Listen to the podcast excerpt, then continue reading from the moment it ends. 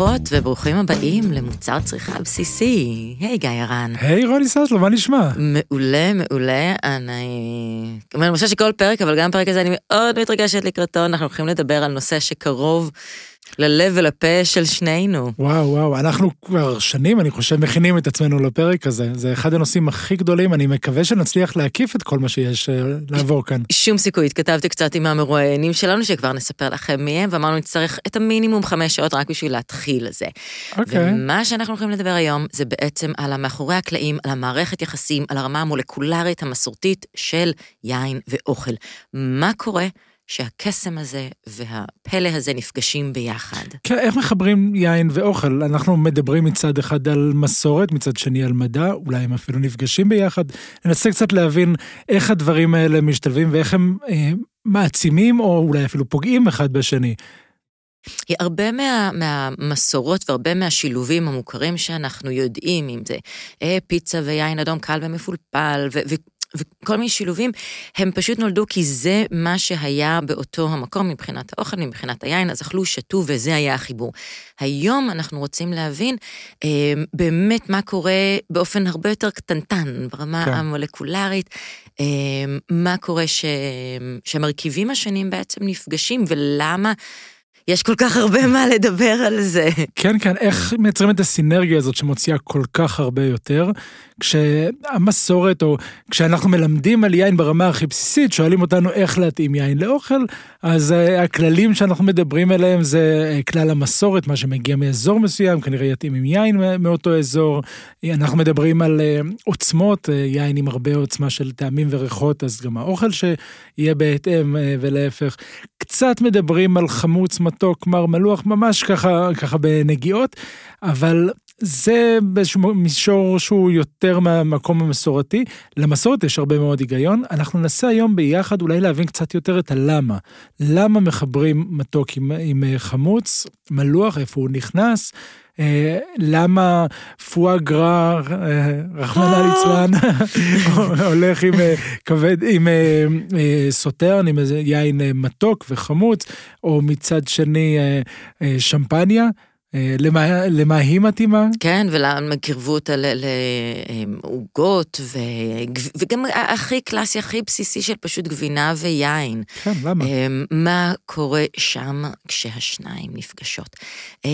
והאורח הראשון שלנו, שנרצה להזמין, הוא יניב גור אריה, הוא טבח, הוא שף, הוא קונדיטור, הוא גסטרונום, גרגרן מקצועי ומומחה, שהוא מעביר קורסים וסדנאות בנושא טעמים וריחות בקולינריה, וגם ארוחות אה, מאוד מעניינות, אה, נגיד טעימות ואינטלקטואליות מרתקות.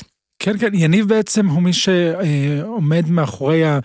החיבור אולי המשמעותי ביותר שיש היום בין יין לאוכל ביקבים עצמם, יצר עכשיו יחד עם יקב תופל, איזשהו מסע של טעמים, של ריחות, שמנסים בעצם לפרק את, ה, את הדברים שיש ביין, את ה, אנחנו ננסה אולי להבין יחד איתו.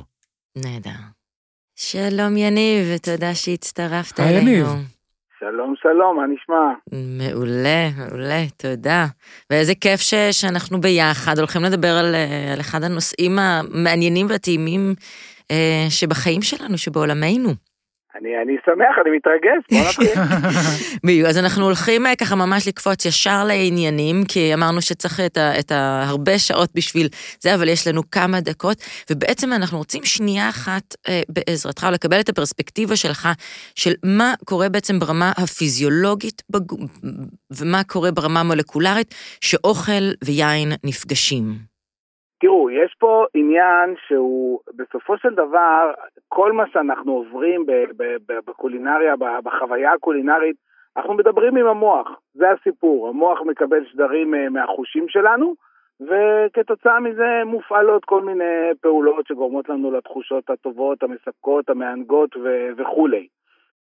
וזה קורה דרך כל החושים, זאת אומרת זה קורה דרך טעם, זה קורה הרבה מאוד דרך ריח, מרקם, מראה כמובן, ואפילו צליל.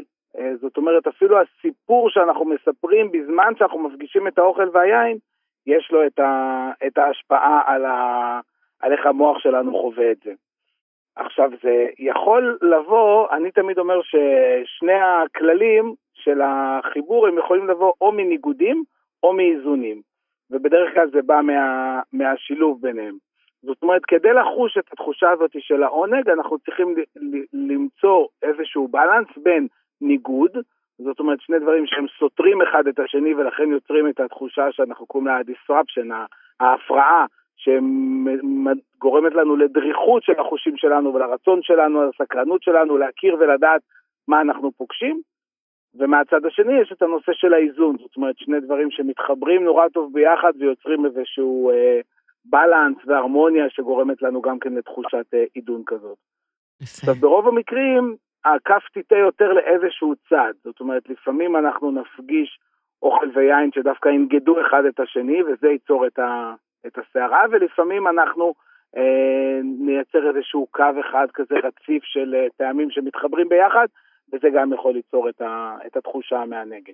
אוקיי. Okay. אבל זה תמיד יהיה באחד משני המוקדים האלה. אם זה, אם זה לא, אז זה לא יוצר את העונג, זה משעמים. אוקיי, okay, זה אתה מדבר על המקום של איזון, כשראינו שבעבודה שעשית עם יקב נטופה למשל, לקחת את זה לסוג של הדגשה של טעמים מסוימים, של כיוון מחשבה מסוים, כשאנחנו מדברים על יין ומתארים אותו לא פעם כפירותי או אסבוני, או איזשהו כיוון מאוד מאוד ספציפי, ולקחת, תוכל לספר לנו קצת איך לקחת את החיבור של האוכל למקום הזה? כן, אז, אז גם שם בחלק מהמקרים באמת עבדתי על הניגוד, ובחלק מהמקרים על האיזון. לדוגמה, ביין הרוזה שהוא מאוד מאוד פירותי, אה, דווקא עשיתי מנה שהיא פירותית. אגב, וגם המושגים הם מושגים ש, שאנשים, מה זה פירותי? אתה יכול לדמיין שפירותי זה מתוק פיר... וריבה, ואתה יכול לדמיין פירות בתור משהו חמוץ ו, ו, ומרענן. כן, פירותי זה בעצם כמובן...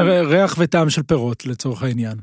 בדיוק, אז אנחנו עשינו סלסה שהיא מאוד מאוד פירותית, סלסה שהיא אה, מבוססת על תות, בעונות אחרות יהיו פירות אחרים, אה, בטיבול קצת של צ'ילי, קצת של אה, שמן זית, וכשאתה תואם את היין ותואם את הסלסה, אתה ממש יכול לחוות את אותם הטעמים, זה מה שאני מדבר על, על איזון, זאת אומרת, אתה ממש מרגיש מה זה פירותי ביין, דרך זה שאתה תואם את הפרי באוכל. יפה, זו חוויה דומה שאחת היא בפורמט של היין ואחת היא בחוויה של המנה עצמה. בדיוק, בלנס שהוא מאוד מאוד אחיד. לעומת זאת, ביין הלבן החמצמץ עשינו פעולה הפוכה. עשינו מנה שהיא מנה שהיא יחסית שומנית, תשוק על הרומנה וטחינה ובעצם משהו שיש בו הרבה טעמים אבל קצת כובד מהשומניות.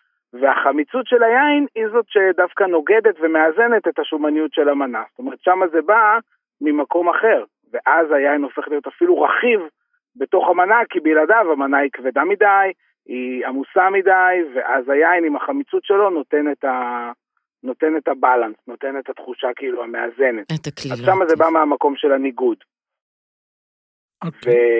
וביין מורכב יותר, בטלקסר הלבן זה יין שיש בו כל מיני רבדים של טעם, אז ראינו איך אפשר להבליט את הטעם ביין דרך האוכל. זאת אומרת, אתה תואם בהתחלה אה, פרי ביחד עם היין, ואתה תואם ביין מאוד פירותיות, ואחר כך בביס הבא אתה תואם אה, אה, אגוז וגבינה עם היין, ואתה מרגיש דווקא חמתיות ואגוזיות. Hmm. עכשיו זה, אם דיברנו על המוח, זה מרתק, כי בעצם ביין כל הזמן יש את שניהם. אבל המוח שלנו מפוזר להמון המון המון כיוונים, וחלק מהיכולת לייצר חוויה מהנגד היא היכולת למקד את, ה, את הקשב לאן שאנחנו רוצים שהוא יתמקד. וכשאתה תואם את זה עם פרי, אז זה ממקד אותך לניחוחות הפירותיים, כשאתה תואם את זה עם גבינה או עם אגוז, זה ממקד אותך לניחוחות החמתיים אגוזיים, ששניהם שם כל הזמן, השאלה רק לאן אתה מסתכל. בעצם אם אני מבין נכון, כשאנחנו תואמים יין, אנחנו מריחים יין, אנחנו נריח פירות, נריח אגוזים, אבל לא נדע בהכרח לשים את האצבע ולהגיד זה מה שאנחנו מריחים. יכול להיות שבחיבור עם האוכל שאתה מדבר עליו, אתה מציג את האוכל, אנחנו מתורגלים יותר בזיהוי אוכל על ידי מראה שלו למשל, או כמורכב מכמה מרכיבים שונים, ולזהות שיש כאן אגוזים, ולהגיד אוקיי, אז יש פה ריח אגוזי, ולקחת את זה ולזהות את זה ב- ביין. אני יודע ש- שאוכל הוא משהו שאנחנו רובנו הרבה יותר מתורגלים איתו, יודעים לזהות אותו, יין קצת פחות, איך, איך מנסים להבין מה יש ביין, באמצעות אוכל, שאלה יצאה קצת מבולבלת כאן, אבל אני, אם אני מבין נכון, זה בעצם מה שניסיתם לעשות במסע הזה בנטופה. בדיוק ככה, אני חושב שלרוב האנשים המושגים הם מאוד עמומים, אתה מדבר על פירותי, על חמתי, על אגוזי, או על כל מיני דברים ביין, שאם אתה לא מאומן בזה, אתה טועם, ואתה כאילו מריח, ואתה אומר, איפה זה הדבר הזה שמדברים עליו, ואז מתחילים אפילו, אתה יודע, המיתוסים ש... אולי המצאנו את זה, אולי אנחנו מאלצים את עצמנו להרגיש את זה ביין, אבל, אבל באמת כשאתה פוגש את זה באוכל, ששם אתה מכיר את זה מצוין, אה, זה עוזר לך אה, להסתכל ולחפש ולמצוא את זה ביין.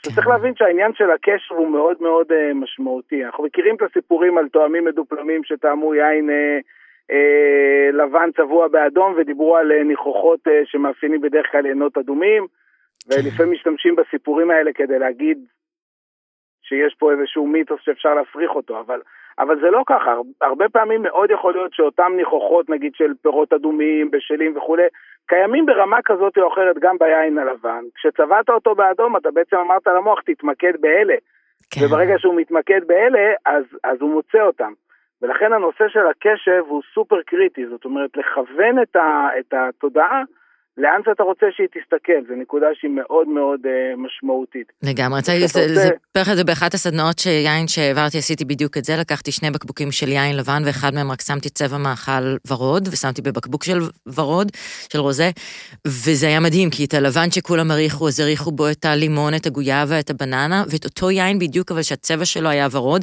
פתאום מצאו הרבה יותר מנגו, אפרסק, ואפילו קצת תות שדה. עכשיו, אני ידעתי שזה אותו יין, וגם הפרספקטיבה שלי בעצם השתנתה בזכות מה שהעין ראתה. זה היה מטורף, כמה המוח באמת יכול להוביל אותנו ולהראות לנו דברים שונים, להריח דברים שונים בהתאם למה שהוא רואה. בדיוק, זה לא מוכיח שזה לא אמת, זה רק מוכיח כמה שהמוח שלנו הוא מורכב, וכמובן בטח ובטח בתקופה שלנו אנחנו מפוזרים להמון המון המון כיוונים במחשבות, וזה עוזר.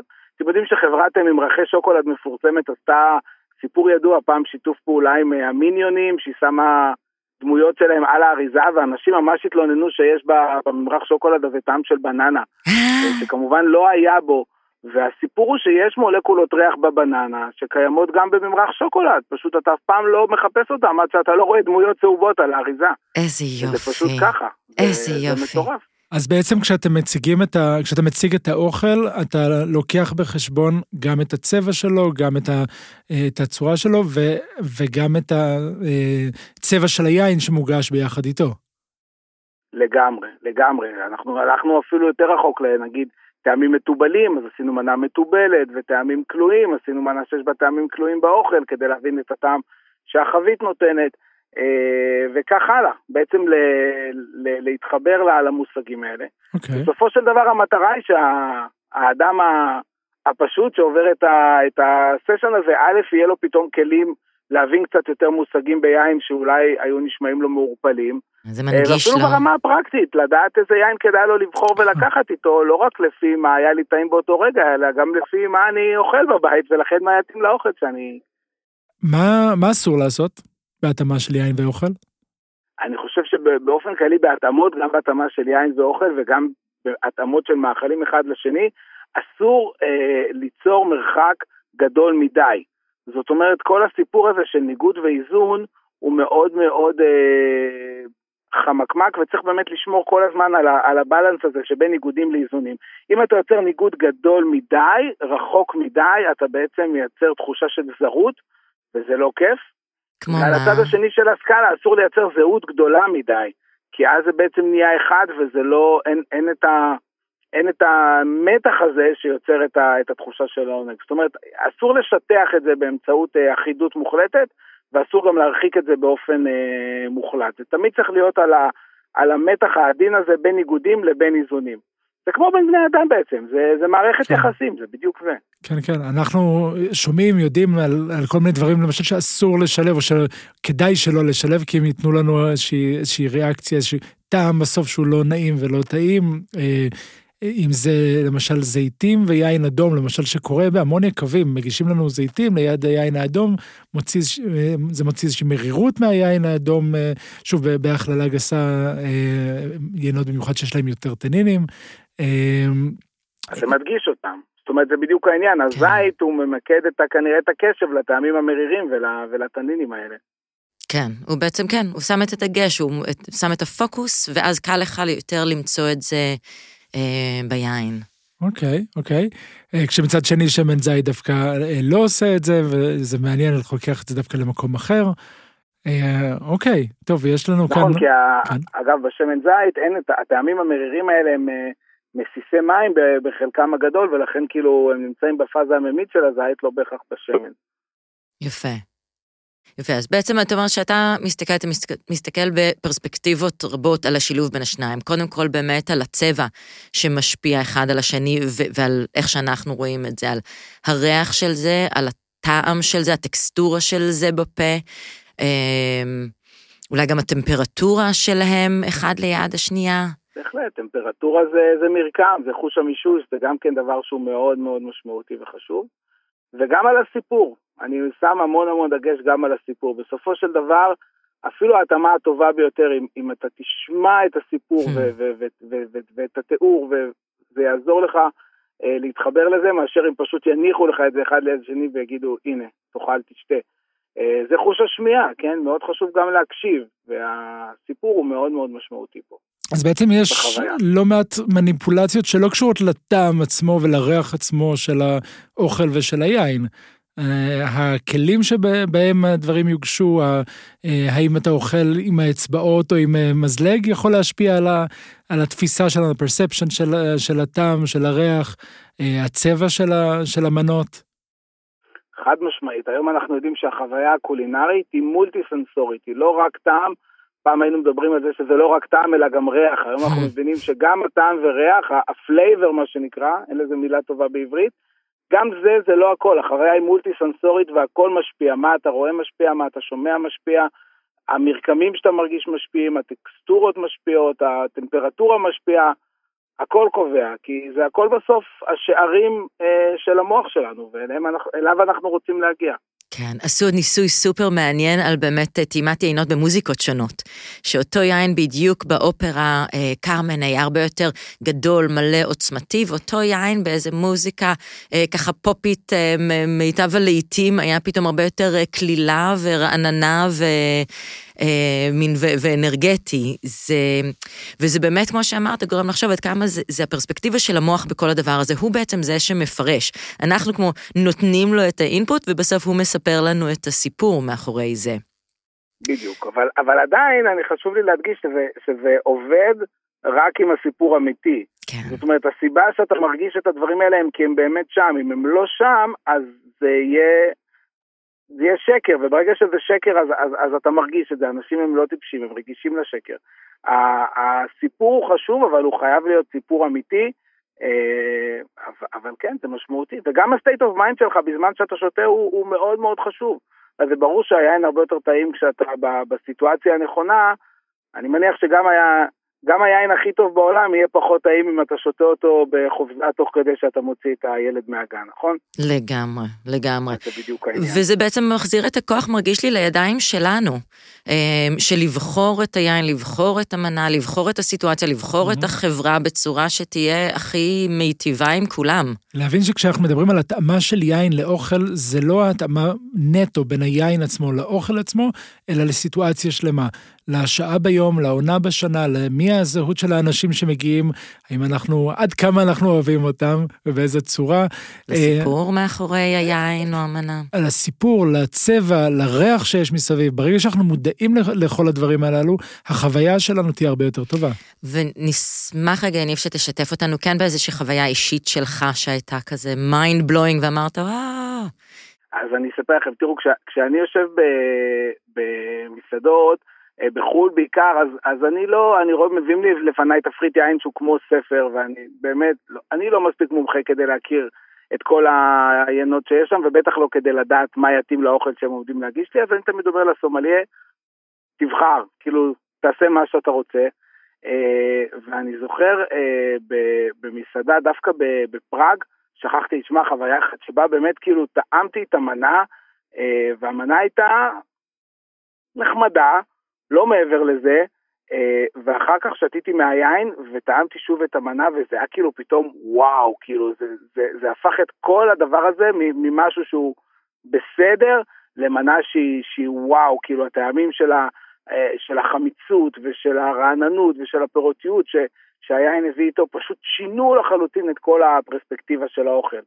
אז אמרתי לעצמי, זה כאילו, בתור שף, אתה חייב איש יין מקצוען לידך שידע לעשות את החיבורים האלה, כי אז כאילו זה, זה יכול לקחת את זה ממש to the next level, כאילו באופן כן, מטורף. כן, כן, תודה על זה, ואני חושב שזה בדיוק, זה בדיוק מקום לקרוא אולי לשפים ולאנשי יין בארץ התאחדו, כי בסופו של דבר, שבמסעדה טובה, השף ואיש היין אמורים לעבוד יד ביד, אמורים אה, לדבר כל יום, לעשות את ההתאמות, אם יש ספיישל, אם לראות איך מחברים את הדברים, ולייצר את הסינרגיה הזו, כי בסופו של דבר, אה, ו- ורואים את זה בכל העולם, מספר אחד ומספר שתיים במסעדה, זה, זה השף אה, אה, והסומליה, שאמורים לעבוד ב- ביחד, והם אלה שמכתיבים את כל, כל יתר, את כל החוויה שיש לנו בעצם במקום, אולי יחד עם מנהל, מנהל את הסרוויס. תגיד, ומי שמכין את הפלייליסט, ומי שיצב את המק יודעים, אבל יש לי עוד סיפור שהוא יאזן את הסיפור הקודם, לא ממשתן, לא משום דבר, מארוחת ערב ביתית ופשוטה שלי ושל אשתי לפני יומיים בבית, פתחנו יין שהגיע אלינו שאפילו לא הכרנו אותו, של יקב אפילו שלא הכרתי, יקב מיקה חדש ומקסים, פתחנו את הרוזה הזה ואני שמתי אותו על הלשון והיה לי פתאום מין וואו, כאילו אכלנו חביתה וסלט, כן, אבל זה היה וואו, כאילו הרגשתי באותו רגע שאני ממש, הרבה זמן לא, לא היה לי משלוק ראשון מיין, מין כזה, איזה טעמים, כאילו, עולם, כאילו, שלא הכרתי. זה, זה יכול לקרות, כאילו, גם סתם בארוחת ערב של יום רגיל בבית. עם חביתה וסלט, לגמרי. לגמרי, זה, זה, ככה, כן. זה לא חייב להיות באירועים מיוחדים. יפה. יניב, תודה רבה. תודה, תודה. ו... תודה לכם. תודה להיפגש בקרוב כן. באחת הארוחות שלך. אני אשמח, להתראות. ביי ביי. ביי.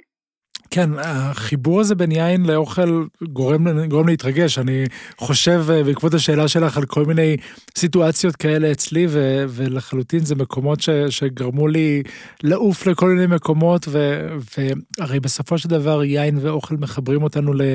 לחוש, לזיכרון, החושים האלה מחוברים למרכז הזיכרון במוח, ומחזירים אותנו לכל מיני סיטואציות שבשאיפה היו טובות ונעימות לנו. כן, אבל באמת להכל, אני חושב שלשתות יין, ובטח עם אוכל זה חוויה נוסטלגית במידה רבה, כי יש לזה את הפוטנציאל להעלות את כל מה שאי פעם הרחנו, טעמנו, חשנו, ואני מרגישה שאנחנו בתקופה שכבר מעבר לתקופת הציניות של... מן הכל בראש שלנו כמשהו מזלזל, אלא להגיד הכל בראש שלנו כדווקא כמשהו מעצים, שאומר, יש לנו את הכוח ויש לנו את הבחירה ליצור את השילובים. ואני חייב להגיד קצת כמו יניב, הפעם הראשונה שאני לגמרי מין, היה לי את ההבנה של מה יכול לקרות, שיש שילוב מרגש בין יין לאוכל, היה בחוויה סופר פשוטה, מסעדה יוונית,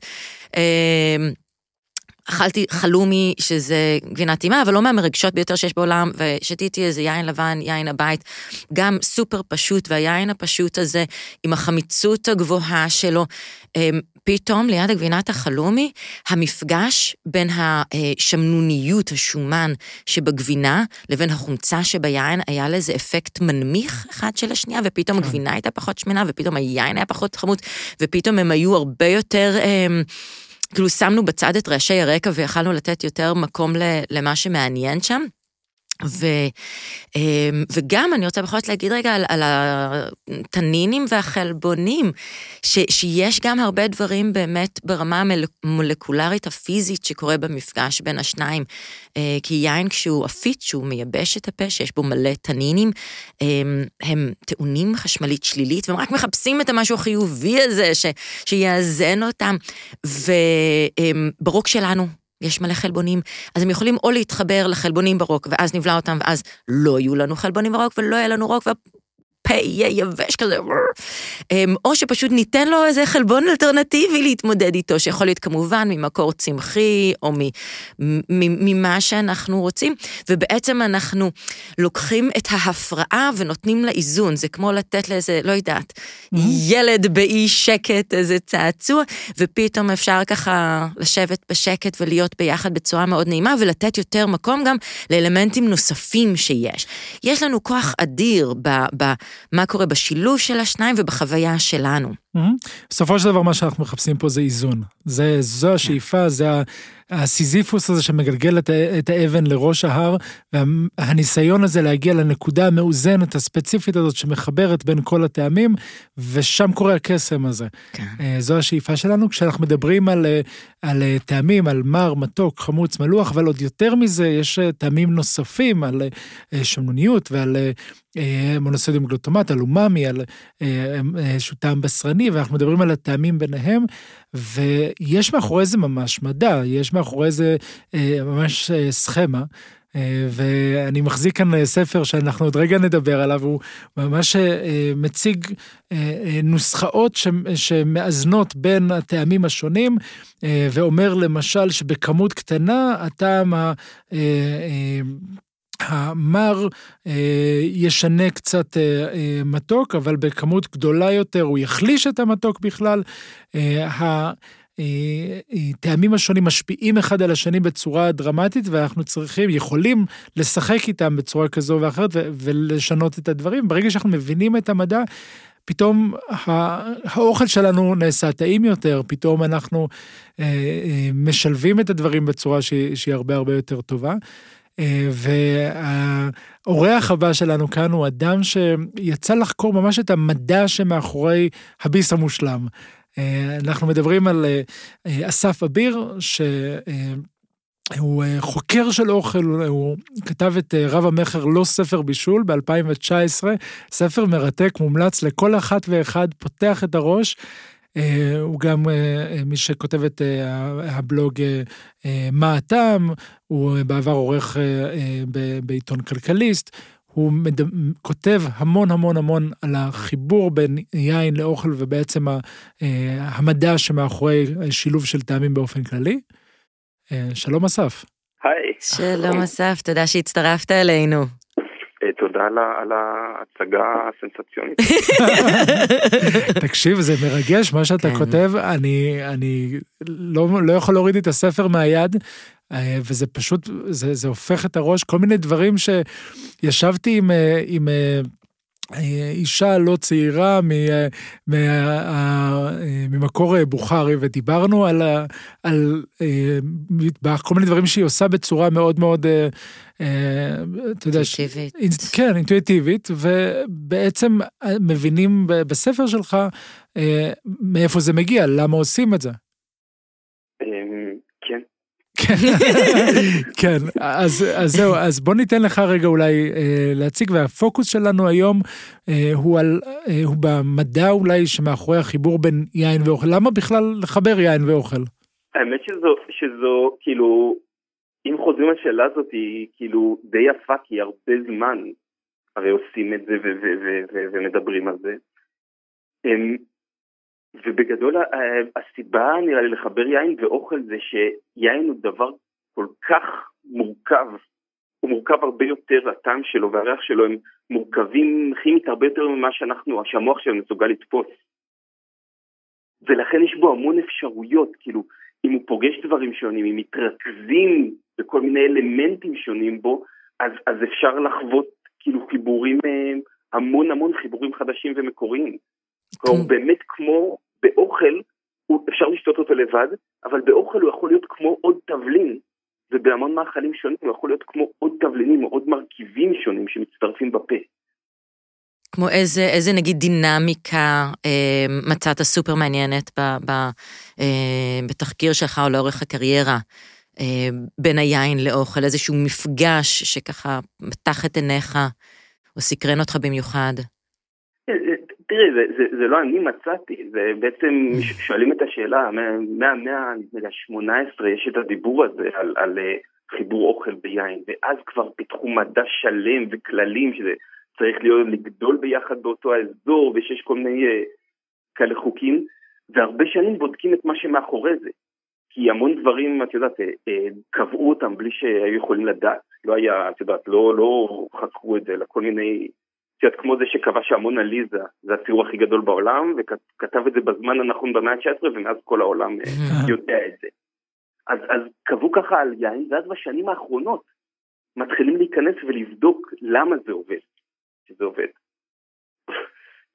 ומה שגילו, כמו שאמרתי, שדיברתי על המורכבות הזאת, אז ניקח דוגמה, הרי יין, מה זאת אומרת מורכבות? נגיד, תפוח, כשאנחנו אוכלים אותו, אז יש בפה כאילו חמוץ מתוק מהסוכר והחומצות, ואז יש איזה כמה כימיקלים שעולים לאף, נגיד סתם חמישה או שישה, שהם ביחד יוצרים מין מתכון טעם כזה של תפוח. נגיד, ולכן, גם אם נאכל תפוח שלא אכלנו, אף פעם נזהה שהוא תפוח, כי יש בו כל מיני חומרי ניחוח, אבל את התפוח היסודי יש שם. ונגיד, בסוכריות, בטעם תפוח, את יודעת, לוקחים כזה חומרי ריח נסין, שהם, נגיד, השניים הכי מרכזיים, ואז יש, זה מזכיר תפוח. עכשיו, ביין יש משהו כמו אלף חומרים, כשאמר חמישה, שישה, זה באמת הסדר גודל, וקפה ובירה שמדברים עליהם המון, זה סדר גודל של עשרות חומרי ניחוח שיוצרים יחד את המתכון הזה, ביין זה משהו כמו אלף. וזה אלף חומרים שהם אפשר, כאילו כמו שתפוח עושים איזה חמישה או, או שישה, וקפה יש נגיד חמש עשרה מרכזים, אז זה כמו תפזורת של המון המון מולקולות, את יודעת, כמה כאלה מצטרפות, ואז זה נגיד כמעט משלים ריח של אננה. או עם כמה אחרות מצטרפות, זה יכול להיות כמעט כמו ליצ'י, או אולי נתחבש שם איזשהו פרח, שאז נכון, הרי מגישים, ו- ואתם יודעים את זה יותר טוב ממני, שמגישים למישהו יין, ואומרים, הנה, אתה מריח את הקיווי בפנים, כן. ואז אם אתה תתרכז ותעצום עיניים, ואתה מכיר קיווי, ואתה מכיר יין, אז אתה תזהה אותו. עכשיו, מה, מה קוראים באוכל? יש כל מיני גם קצוות כאלה, עולים לכוחות, ואתה שותה את היין, וזה, וזה, וזה, כאילו, אוכל זה אוכל, וזה מתאזן, והטעמים, כאילו, אחד הדברים החשובים זה ש... היין לא ימחק את האוכל, נגיד, שלא יהיה חזק מדי, שזה בערך אותו ווליום, אבל כשזה נכנס לפה, וזה מתערבב, אז יכולים להיפגש שם, יכולות להיפגש כל מיני תפזורות של ריחות של דברים, ואז נגיד איזשהו כינוח, פתאום האננסיות בו יכולה להתפרץ החוצה, כי עם הריזלינג המסוים הזה מאוסטריה, יש בו איזשהו כמה שברי ניחוח שמתחברים למשהו שם, ופתאום, ופתאום אתה מבחין באיזה טעם חדש. זה כאילו... כ- כיום חושבים שזו הסינרגיה, מה שמדברים על הסינרגיה בין יין ואוכל, שזה המדע שקורה שם. בעצם, אם אני מבין אותך נכון, האוכל במידה מסוימת הוא סוג של פנס שמצביע על חלק מסוים בתוך מרכיבי הריח, טעם ריח בעיקר של היין, ואנחנו בזכות האוכל ו... והשפעות נוספות מהסביבה, נתמקד במקום ספציפי, ונזהה את היין כי יותר עם ריחות של אשכולית או של אננס, בגלל שהגישו לנו לצורך העניין במנה, אשכולית או אננס. כן, אבל גם להפך. כלומר, הייתי מסתכל על זה לא כזרקור, אלא אולי כמו חתיכות פאזל. האוכל נותן לך איזושהי תמונה שעשויה מחתיכות פאזל, והיין יכול להתחבר אליה. זאת אומרת, אם יש ביין את ה... איזשהו אלמנט של אשכולית ואננה, ואז הוא כאילו, ואז יש לו למה להתחבר, אז אתה עשוי להבחין את זה. ואז עם מנה אחרת, יכול להיות שמשהו אחר יתחבר שם. אוקיי. ולכן גם, אגב, יין, אומרים הרי שיין משפר אוכל, לרוב לא חושבים על זה כלהפך, כן? זאת אומרת, איזשהו מרק דגים, הוא יכול פתאום, שזה יכול להיות משהו כבד, נגיד, מרק דגים סמיך, אז יין פתאום יכול... כאילו עם התווים הכללים שלו להתחבר למשהו קליל שאתה לא תחשוב עליו. כן. ואז פתאום אתה תבחין בו והמרק יהיה אחר. אתה בעצם מדבר לא מעט על, על, בספר שלך על האיזון של הטעמים. יש טעמים שונים וצריך לאזן אותם ולאזן אותם במנה, ובעצם אפשר, אם אני מבין שוב את מה שאמרת, לאזן את הטעמים במנה על ידי יין, או להפך, לאזן את הטעמים של היין על ידי האוכל. וזה משהו סופר מעניין, כי באמת, אסף, חלק ממה שאמרת לפני רגע, זה שבעבר היה מאוד מקובל לחשוב שבעצם היין מהווה תבלין נוסף למנה. ובתקופה האחרונה אנחנו מרחיבים את זה, ובעצם מדברים על כמו שני משתתפים שמשפיעים אחד על השנייה, ולא בהכרח על לקחת שלוק של היין, לגלגל אותו בפה, ואז להכניס את האוכל, אלא לנסות ולשחק גם מה קורה הפוך, מה קורה אם אתה שם קודם את הביס בפה, ואז לוקח את היין, כי זה בעצם משנה את כל מערכת יחסים ביניהם, את ההשפעה אחד על השנייה. כן, זה נחמד שמתחילים לחשוב על זה לא בתור מה הנוסחה בישולית בטבע, איפה הטעם הטוב, אלא חושבים על זה כאיך לשחק עם החושים של עצמנו, ולחוות דברים בכל מיני צורות, ואז להרגיש תחושות אחרות שבמקרה הזה זה הטעם. אוקיי. אני שואל את עצמי, יש לא ספר בישול, יצא ב-אלפיים תשע עשרה, מתי יצא לא ספר יעיננות, או לא ספר יין? קטונתי. לא, באמת, ביין, בגלל שזה כל כך מעניין אותי, אני מתקרב לרמה של להבין כמה אני לא מבין. זה אינסופי. זה פריט, לדעתי זה משהו קצת שונה, עולם המזון הוא רחב ומגוון וככה, יין, יש לו, יש לו מדף משלו. כן. ונשמח כרגע תספר לנו גם מחוויות אישיות, אולי ממחקרים שיצאו לאחרונה, איזה שילובים או איזה דברים חדשים אנחנו מגלים שלא ידענו, או שנשמח לשתף כמובן את המאזינים שלנו, על מפגשים ספציפיים מעניינים בין מרכיבים במזון ומרכיבים ביין. נשמח אם תוכל לשתף. הדבר שחוקרים בעיקר בעשר שנים, עשרים שנים האחרונות, או לפחות שאני מתעניין בו ונתקל בו, זה פחות, את יודעת, איזה, לא יודע מה, איזה חומצת אמינו פה מתחברת לאיזה, לא יודע מה, אלדהיד שם, mm-hmm. ויותר על ההשפעות של כל שאר הדברים שקורים לנו, שאנחנו אוכלים, ומשפיעים על הטעם של האוכל, ובעיקר על היין, וגם בודקים את זה הרבה מאוד עם יין, כי הוא מין, בגלל שהוא כל כך רב גוני, ועם כל כך הרבה כאילו אפשרויות, ומאותה כוס יין אפשר לחוות אותה בהרבה דרכים שונות, אז מתחילים לבדוק איך הסביבה ואיך התחושה שלנו ואיך שדרים מחושים אחרים יכולים להשפיע על כוס היין. זה מטורף, זה מטורף. קראתי לפני כמה זמן מחקר על, אה, על הצבע של החדר, ואיך הוא פיזית מעורר את המערכות אה, הביולוגיות בגוף, זה כמו שהצבע כחול נגיד יחזק את מערכת החיסון, אבל הוא גם יכול להוסיף את הפרספקטיבה של מרירות ליין, אה, או איך הצבע האדום מעורר את מערכת הרבייה, הרומנטיקה, mm-hmm. התשוקה, אה, וגם הרבה פעמים יינות בסביבה שלו יקבלו ציון יותר גבוה של העדפה. Mm-hmm. העניין הוא שזה נשמע מטורף, אבל בעצם זה מאוד נורמלי, כי זו חוויית החיים שלנו בכל דבר. כן. נניח, וזה גם עובד, הדרך שבה זה עובד, דרך אגב, זה לא איזה, כאילו יש לנו כפתורים סודיים, בתוך הראש שלנו ממתין הכפתור הכחול, שאם יצליחו ללחוץ עליו יקרה משהו, אלא זה כנראה עובד, האמת, כמו שכל החושים עובדים, וכמו שחוש הטעם עובד, באופן בסיסי, בתשומת לב. אתם מכירים את הניסוי המפורסם הזה, שנתנו לייננים, אתם חייבים להכיר, כי זה צריך להתמודד עם זה, שנתנו להם לשתות יין אדום, לכתוב את התווית האחורית שלו, כאילו של הבקבוק, לפי הטעם, מה יש שם פלפל שחור, פירות אדומים, ואז נתנו להם לשתות יין לבן, ולכתוב את התווית שלו, והם לא ידעו שזה אותו יין. כן. יין לבן עם... ואז שזה יצא לפני עשרים וקצת שנה, אז מה שכולם דיברו זה כמה תוארי יין הם חנטרישים, ובעצם קל לעבוד עליהם וכאלה דברים, והנוירולוג שערך את הניסוי הזה, כתב משהו אחר, הוא אמר, לא, אני חושב שהשדר מהראייה הוא חלק מהטעם, כן. זאת אומרת, אם אתה רואה משהו, בגלל שאנחנו תמיד כאילו רואים את מה שאנחנו אוכלים, אז אדום מתקשר לטעמים אדומים, וזה יחולל את זה לנו, וזה טבעי, ורק עכשיו מתחילה להתגבש האפשרות השלישית שהנוירולוג טעה והתואמי יין צדקו. כי כשהם ראו יין אדום, בתוך התפזורת הזאת הם חשבו אדום, אתה רואה אדום, אתה חושב על זה, ואז אתה לא חושב על זה במוח, אבל כאילו זה, זה המוח שלך חושב. אז הם זיהו את האלמנטים של דובדבן ושל, ושל תבלנים ושל כל מיני דברים כאלה, וכשהיין היה צבוע לבן, אז המוח שלהם מתרכז יותר בדברים שהם לבנים. אוקיי. Okay. כל התמים האלה התחברו ביין. מעניין. אז כשאנחנו רואים, זהו, אז משהו אדום, אם זה מעורר בנו, קצת מעלה לנו אולי את קצב הדם, כי זה קשור גם לסכנה וגם למין, ואגב, אצל המון בעלי חיים, בעיקר יונקים, זה הקשר של אדום. כן. Okay. זה יכול להשפיע עלינו תרבותית, אבל, אבל זה יכול להיות שזה משהו שהתפתחנו איתו. ואז כאילו עם, עם ההשפעה של זה, יכול להיות שכשהדם שלך עולה ואתה רואה את זה, אז, אז האוכל יותר מזין אותך, כאילו, אתה יותר חש את האוכל חושנית, כמו שכשלחוצים אז פתאום לא רעבים, נגיד, והאוכל נהיה תפל.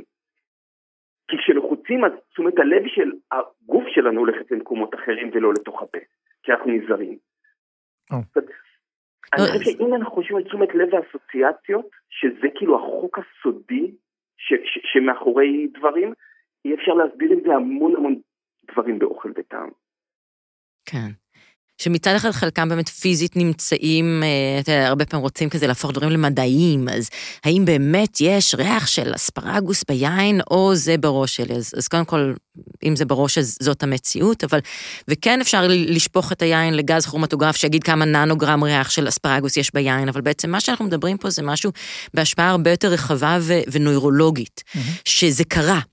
אנחנו מקבלים המון מידע כל הזמן, דרך החושים שלנו, מכל מה שקורה סביבנו, ועכשיו באמת, אסף, כמו שאני אומר, אנחנו מתחילים להבין את הלמה, לא לזלזל בזה שזה קורה, אלא דווקא לחקור מתוך סקרנות, על מה החושים שלנו מספרים לנו על הסיטואציה שבה אנחנו נמצאים. בעצם, אם אני מבין נכון, הספר בא וקורא לא רק לזהות מה טוב, אלא להבין את ההיגיון שמאחורי זה, ולראות איך אפשר ללכת אולי למקומות אחרים, למשהו ש- שעוד לא עשינו, מתוך זה שמבינים את, ה- את הלמה, למה אה, פיצה ופסטה הולכים טוב עם יין כזה או יין אחר, אה, ו- ולמה אה, לשים את תבלינים על המחבת רגע לפני, ולתת להם שנייה קליעה, מוצאים מהם בכלל אה, טעמים אחרים, ריחות אחרים, ו- ואיך זה משתלב עם יין. יוצא לך אה, לפגוש שפים אה, ואנשי יין ולדבר איתם, להעביר את, ה- את הידע הזה בצורה מקצועית ל- לאנשים שבשטח שהשתמשו בו הלאה? אה, זהו, אה, שפים ואנשי יין ואוכל הם פחות צריכים, זאת אומרת, הספר הזה בעצם, כמו עם, ה- כמו עם החברה הבוחרית שלך, הוא מנסח יפה את מה שהם כבר יודעים. או מה שהם מרגישים לפחות. מה שאתה מקבל מהם, כאילו, מעשרת אלפים שעות, מה שנקרא, במקום להציק להמון שפים ובשלנים. אבל הם יודעים את התוצאה, לא בהכרח כולם יודעים את הסיבה. שוב, אני חושב שכשיש לך את זה, מדעי האוכל הרציניים הם חדשים מאוד, רוב ההיסטוריה זה היה בעיקר סיפורי סבתא. כן. אבל בישלו טוב תמיד. אספת את ידות הכי טוב. זה, זה משהו ש, שאתה רואה מתפתח בעולם? זאת אומרת, לימודי מדעי המזון בעולם, זה איזשהו תחום שהולך ו, ומתפתח? כן, בטח באוניברסיטאות הכי גדולות, וזה מחלחל גם, הרי כל השפים המולקולריים והחבר'ה האלה, הם בעצם אמרו למה שרק חברות המזון ידעו מדע ויעשו עם זה אוכל יותר טעים, בואו נעשה את הבישול העילי יותר טעים. איפה לומדים את זה? דבר שאני, יש, אפשר באינטרנט, אחד הקורסים, כאילו, לסטודנטים של מדעי האוכל הכי טובים בעולם, יש אותו באינטרנט במה שנקרא מוק. אתם מכירים את זה, זה היה, זה היה להיט לפני כמה שנים, שהאוניברסיטאות מעלות קורסים שלמים אוניברסיטאיים, בחינם לרשת, מחולקים לסרטונים ועם כל החומרים, אז יש קורס כזה של הרווארד, שקוראים לו Science and Cooking, ואפשר לה, כאילו, לרשם אליו חינם, ולעבור אותו באתר בשם E D X. E D X. אנחנו נעלה אותו לפורום שלנו בפייסבוק, אז תוכלו למצוא את זה. ויש עוד הרבה, והרי עכשיו גם, אני חושב שבארץ מתחילים להתקרב לזה, יש משהו בטכניון, ומקימים את זה אקדמיה בצפון, כלומר, כמו בהרבה, נזכרו עכשיו, נזכרו ב-עשרים שנה האחרונות, אפשר לומר, בזה שאפשר לחקור אוכל מבחינת תרבות ומבחינת מדע, באותה רצינות שחוקרים מכוניות ו... ותרופות, וכמו בכל דבר אחר, זה מאפשר התקדם מהר מאוד ורחוק מאוד. לגמרי, והרבה באמת התשומת לב, כמו שאמרת, הכל כבר קורה, הריחות שם, הטעמים שם, החלל שם, ומה שיבדיל מחוויה אחת לאחרת זה המודעות, זה התשומת לב, זה פשוט לשים לב לדברים שכבר קורים. זה לא יאמן, אני, אני כאילו, הבעיה שהכי, כאילו, קצת מזלזל, לפחות בתוך הלב, בניו אייג' וב... ובמילים כאלה של רוחניות ולהיות שם, אבל מיינדפולנס למשל, זה מדעית תבלין, זה M S G טבעי. כן. אם אתה מתרכז באוכל, אתה מרגיש אותו יותר, ו- ואתה טועם יותר, ואתה חווה יותר, בדיוק כמו שאתה רואה טלוויזיה, ו- ואוכל כאילו בלי לחשוב על זה, אפשר לאכול המון ולא לזכור אחר כך מה, וגם את זה בדקו. זה נכון. פשוט לא זכו, הם יכולו לפני רגע. ה- כן, עליות שם, והלהכיר, כאילו כשאתה טועם יותר אז אתה מכיר ויש לך זיכרון של הטעם, כמו שזוכרים דברים כידע, אז הטעם זוכר, ככה אתה נהיה עני, אתה טועם הרבה מאוד דברים, ואז אתה פתאום מזהה את האספרגוס הרחוק בתוך יין, ואתה יודע ליהנות ממנו, כי זה גם, כי זה גם, כי זה גם, כי זה גם, לא יודע, אולי כי זה מצחיק אותך, החיפוש של אספרגוס ויין המושך. ואולי כתבת אספרגוס לפני כמה זמן באיזה יער, ופתאום זה מזכיר לך חוויה מסוימת. וזה באמת, אני חושבת שמה שמפריד במידה מסוימת, כמה אנחנו על אוטומט, אוכלים, שותים, ממשיכים מהיום שלנו, וכמה אנחנו שנייה עוצרים לשים לב למה ש... גם ככה קורה. כן, זה בעצם מה שגם הרמב"ם דיבר עליו, על ללעוס שלושים ומשהו פעמים כל דבר, כדי באמת לחוות את החוויה, זה בריא יותר, זה טוב לנו יותר, ואנחנו מזמינים את כולם, את הארוחה הבאה לפחות, סר, אל תק... לא לשנות את כל החיים, את הארוחה הבאה שלכם, לאכול אותה לאט יותר.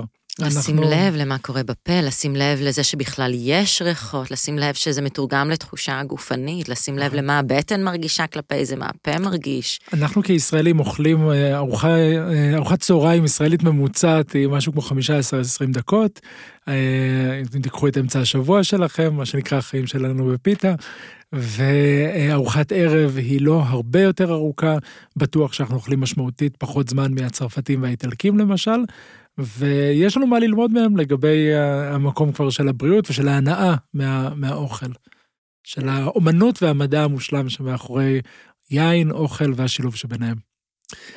כן, והייתי מוסיף גם, לא צריך כאילו להתאמת בשימת לב, היינו פשוט להיות שם, וזה ישפר. אסף, תודה רבה, מרתק, ותודה על הספר הזה, הוא לי לפחות הפך את התפיסה בלא מעט דברים, ו- ופותח את הראש ומרתק לקרוא, ובכלל כותב מצוין, אז תודה רבה לך, תודה שהצטרפת אלינו היום. תודה רבה. תודה לכם. ביי ביי. מרתק, מרתק, כי לא, כי זה באמת מדהים, כי הכ- הכל כבר שם. הכל כבר שם, האוכל שם, היין שם, מה שיבדיל, מ... את... מה שישנה את החוויה שלנו, זה הרבה מזה התשומת לב שלנו, שגם אם נשים לב ששילוב מסוים לא בא לנו טוב, או גם אם נשים לב ש... את ההבדל בין שלוק וביס, או ביס ושלוק, בעיניי זה פשוט באמת, במיוחד בתקופות וימים מאתגרים, זה גם שם איזשהו פנס על היופי ועל הקסם שיש בחיים האלה. כן. כמה שיפה וכמה שטוב, אני מקווה שכמו לכם, כמו לנו גם לכם, הפרק הזה גרם להיות קצת יותר רעבים, קצת יותר סקרנים לגבי הארוחה הבאה, היין הבא שתשתו. ותתנסו, ונשמח גם שתספרו לנו באמת בפייסבוק, בפורום מוצר צריכה בסיסי, על החוויות שלכם, על, לא יודעת, רגע שפתאום הבנתם מה קורה ביחד, על זיכרונות שזה עלה לכם, ועוד דבר זה לדבר את זה, כי מצד אחד הכל קורה באוטומט, ואנחנו מריחות ותאוות, תואמות ומרגישות, אבל הלמלל את זה, להפוך את זה למילה שמתארת את זה, זה לפעמים החלק הקשה, כי זה בכלל בעונה השמאלית במוח, הדרך עוד ארוכה, אבל לדבר את זה, לשמוע אחרים משתפים בחוויה, וזה לא סתם אומרים על טעם וריח, אין מה להתווכח, אין מה להתווכח, אבל זה יפה לשתף, כדי להעשיר את החוויה אחת של השנייה, לא כדי להסכים, אלא כדי באמת להדליק עוד אורות בחוויה, שמטרתה היא הנאה. כדי בסופו של דבר לתרגל לעצמנו את היכולת להסביר את הלמה, כי אנחנו אם נהנים או לא נהנים אנחנו יודעים, אבל למה, ואם נבין את זה נדע לבנות את הביס המושלם הבא שלנו. אז מאחלים לכם ביס מושלם. חברים חברות, תודה רבה שהאזנתם, תודה רבה רוני ססלוב. תודה גיא ערן, ו... ובתאבון ושלוק נעים, ונפגש בפרק הבא.